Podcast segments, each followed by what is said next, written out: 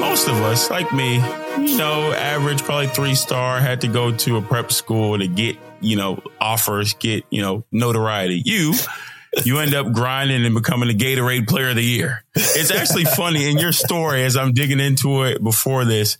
I'm like just thinking of, okay, he was the Gatorade player of the year in Ohio at that probably similar stage, I played a team, Ohio All Red, that kicked our ass. Like it's not just regular. it had like Marc Loving and different players, the Jordan Farmer. I don't know if, if Tevin Farmer, whatever his name is, they yep. killed us, bro.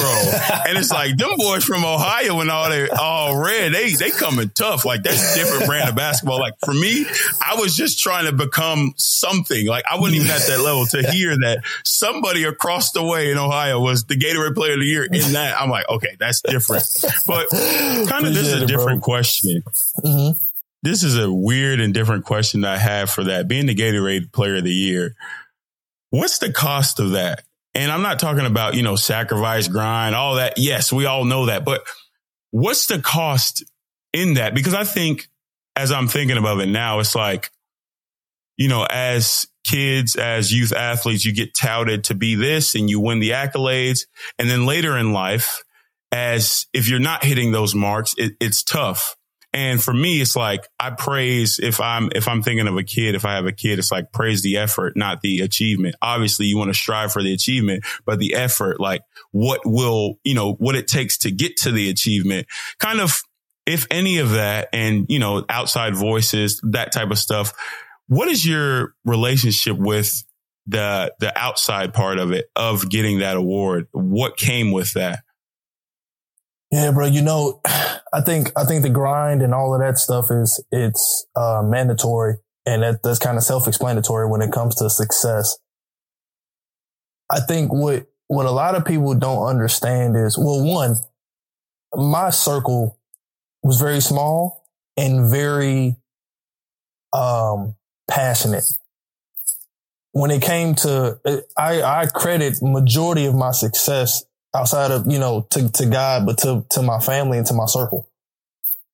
They didn't let anything or anyone come between me and the goals that I had or the effort that I put into it.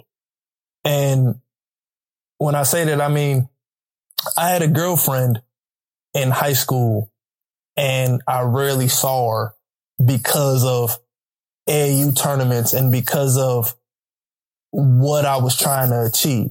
Now, it, it made it a little bit more urgent for me because I remember my mom had a conversation with me. She told me, uh, she really set me down, bro. And she was like, Hey, we don't have enough money to send you to college. So either you go on an academic scholarship. And at the time, my grades were terrible. So that wasn't looking promising. And they was like, or athletic scholarship. And I was like, okay, that's the best choice I have. So mm. when it came to, bro, you don't understand, man. I broke my leg in high school. Overcoming that, overcoming that mental battle was draining. I had bad grades. Uh, I wasn't popular in high school. There were so many roadblocks that the only thing that really helped me overcome was the consistency that I built through, through not only my own strength, but my older brother keeping me in line, making sure that I wasn't falling. My mom being there every way, every step of the way. It was, it was my circle empowering me to keep me consistent. And it took me to getting my, I remember I got my first scholarship, bro. I got it to, it was to William and Mary University. And I want, I told my mom I wanted to go to Tennessee. That was my dream school. When I got that first offer from William and Mary, bro, my mom was like, Oh, well, Jordan, it's not Tennessee. And I was like, mama, she was like, it's William and Mary. And I told her, I said, ma, I don't care if it was Ben and Jerry. It's a college that offered me a scholarship and I can go to school. That, that's really what it was, bro. Like it, it was, it was more so just my circle and being able to stay consistent in in my mental approach every day. But how did you go from, I mean, obviously you said a lot there and that's crazy to hear, you know, the obstacles that you faced at an early age and to strive and to become all that you are now or, and even all that you became with being the Gatorade player of the year. I'm thinking in that it's like, again, you grew up fast and you're going to, okay, I want to go to Tennessee. Then I get an offer from William and Mary and your mom probably like, thinking in her head, I know I'm gonna show this to my baby. It's like it's not Tennessee, but you like, Ma, it's a college. Like we own. how did you flip that script though? Like, how did you become and see and see kind of your life and where you're headed from that perspective? You know, you still wanted to be a kid, and now you're grinding towards a goal. Like, how was it able to kind of you know materialize into okay, I have to have this mindset to push me forward? It it was more so on it wasn't easy. It wasn't easy. Um, my brother, truthfully, bro, my brother's a godsend, man. Like he, there was times where I'm like, hey, you know what? I'm not going to work out. And he was like, yeah, you are. We have to stay consistent. Consistency is, is everything. And I think what truly propelled me to keep that mindset was the results at a, at a young age. I knew that results would come. So like I, I didn't want to, I didn't expect them to come tomorrow. How though? Because at an age as a kid, it's hard to believe in things that you can't see. Obviously, with your faith base, your family, you can push forward to that. But for you, and even just thinking of it, that's a lot of pressure. I, I heard that you you call yourself Batman, like you like to save the day, put everybody on your back. Yeah. How does a kid do that? Yes, you became all these things, but how do you deal with that pressure? It it more so was in my life. I had so many obstacles that I overcame. Like I had bad days I had bad months and then they turned into good months. And that was, that was the story of my life. So it's like, even, even to this day, I still live that way. It's like, Hey, I can have a bad month and I know things will turn out the, the way I, or at least I hope they turn out the way I want to. I've always been a person of, of faith, but I think that's really what it was. I mean, at a young age, when I would go and play, there was a teacher that I would play in one on one as a kid on the playground. I couldn't beat them the first two months I played them, but then eventually I started beating them.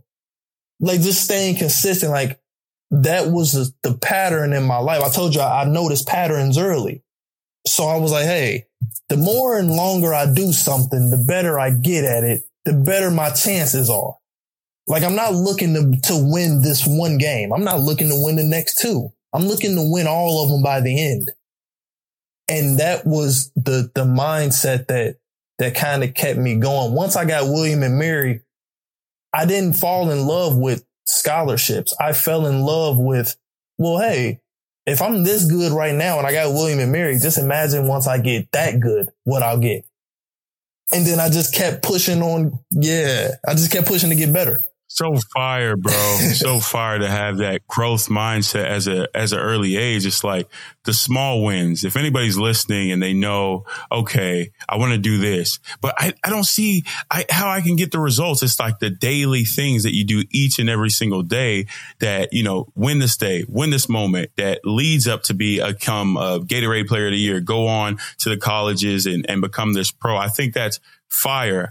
I do want to kind of fast forward and move on to, you know, your college days. And, mm-hmm. you know, it's funny.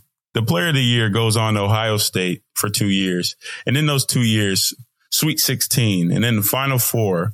And just saying that statement, people often read the headlines, but never know the true backstory. And I know the true backstory isn't always glamorous and what it looks like and what I just said. Mm-hmm. So if I'm asking you, Jordan, what's the backstory there? Um, the backstory of I made a decision at a young age, uh, a calculated decision that just turned out to not be the best one for me. I went to the school. My friends were there if you from Ohio, Ohio State is it. I mean, look, look at Bron you know, got Bronny thinking about Ohio State. If you from Ohio, Ohio State is it. And that was, I had the offer. I had the, the support. So I went. And, you know, if we, if we, we gonna keep it real, I went there and the coach that recruited me there when I got there, he left. So now the person who's kind of backing me, I don't got that backing anymore. So my first year, still, still playing good in practice, doing everything in practice or whatever. The next year, another assistant took me on. That summer, then he left. So now it's been two years. Both of the assistants that took me on are no longer there. And now I'm kind of fending for myself out here. I'm performing in practice. I'm doing everything, doing everything right. It's just, I don't have the, the support and the proper people to fight for me. And, mm. you know, it's, it's crazy, bro. Like I just, I gave it my all. I would kill in practice. And I, and you can ask anybody for that's a, that's a true statement. Anybody who was there, I was killing every day in practice. I, I wanted to make sure that if I wasn't going to play, y'all was going to feel me every day though. Like y'all was going to see this. Like I wasn't gonna I wasn't gonna, you know, try to bring the team but down. What does that feel like? What does that feel like, bro? Because if I'm you, I'm the Gatorade player of the year in this damn state. Mm-hmm. I go mm-hmm. to Ohio State, the Ohio State. I probably have noise from everyone saying, okay, this is him. He's about to add and be a super addition to this team. Mm-hmm. The noise from family, the noise from friends, the noise from the pundits nationally, like, okay, they're on. And you know, like, okay, it's not because I, I'm not good enough to play at this level. I'm killing. Yeah. What did that feel like being you? Cause if it was me, I'm like, somebody got something against me. Like, bro, it would go a different way. Yeah. Yeah. Bro, it was, I ain't gonna lie, man. It was depressing it was depressing, man. I spent a lot of time alone.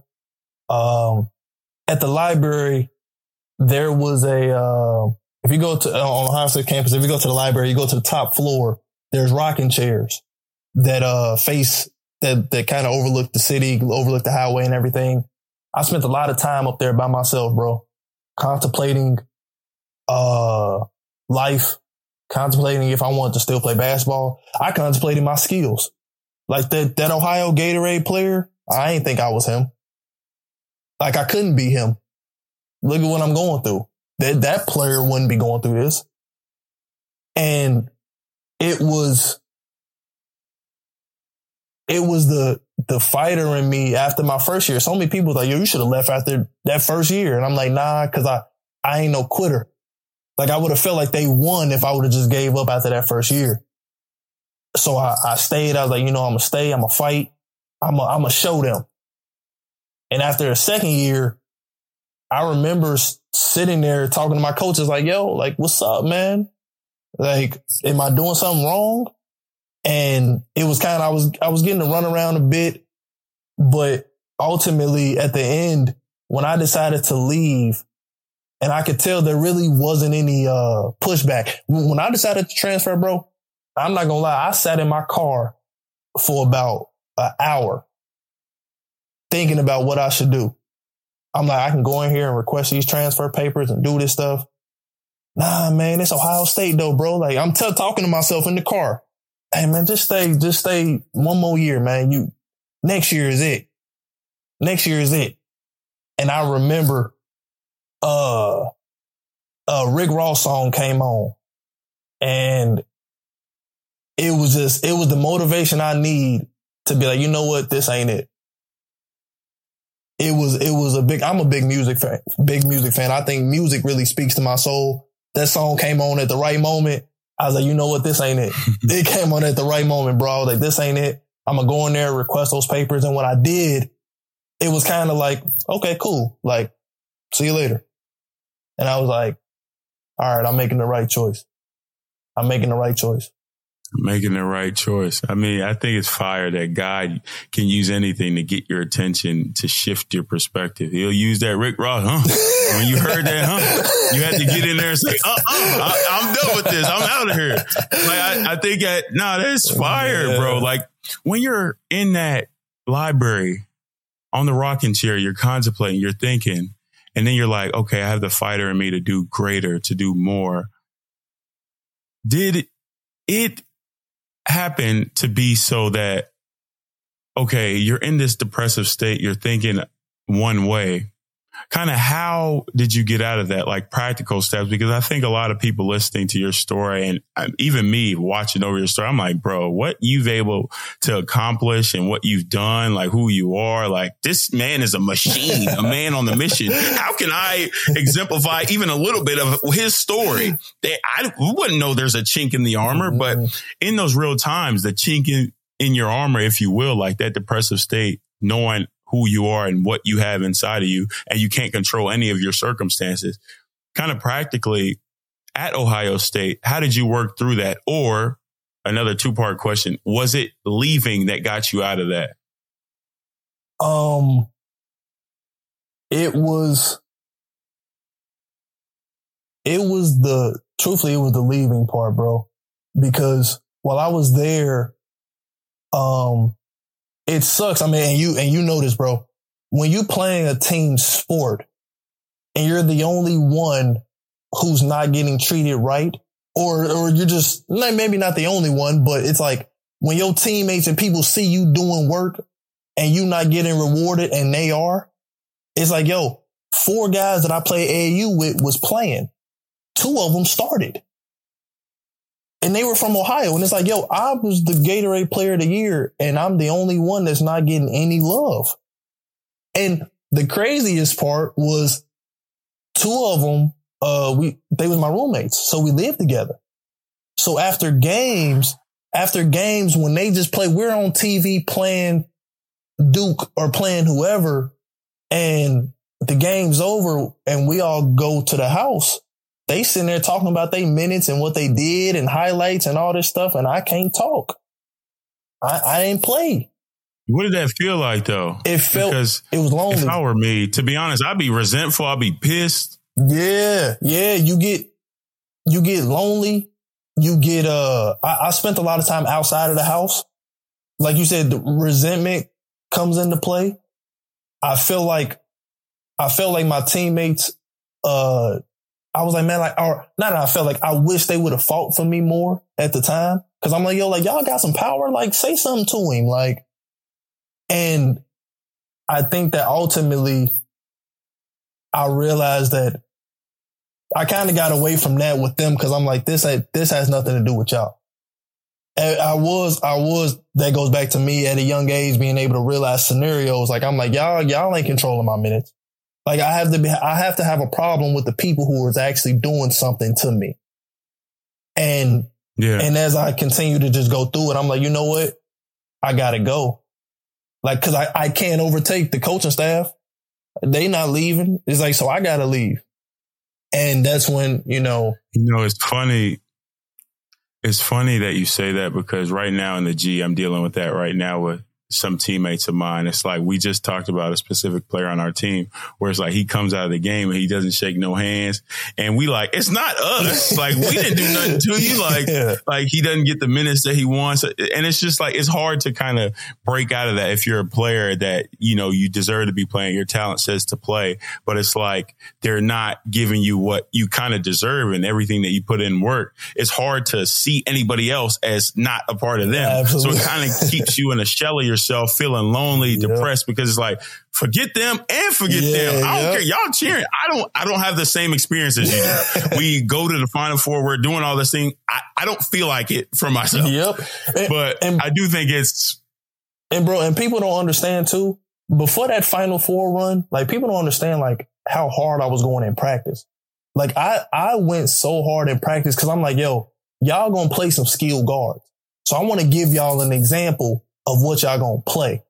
And I made sure it's like when I when I leave and I knew I was gonna leave, but I'm like when I leave here, I'm gonna make sure that y'all ain't got nothing negative to say about me. And I and I did my best to put y'all in the best scenario. And because of that, it's like I got I can hold on to that. Like, yo, yeah, I went to the final four. Hey, Genix, you going off.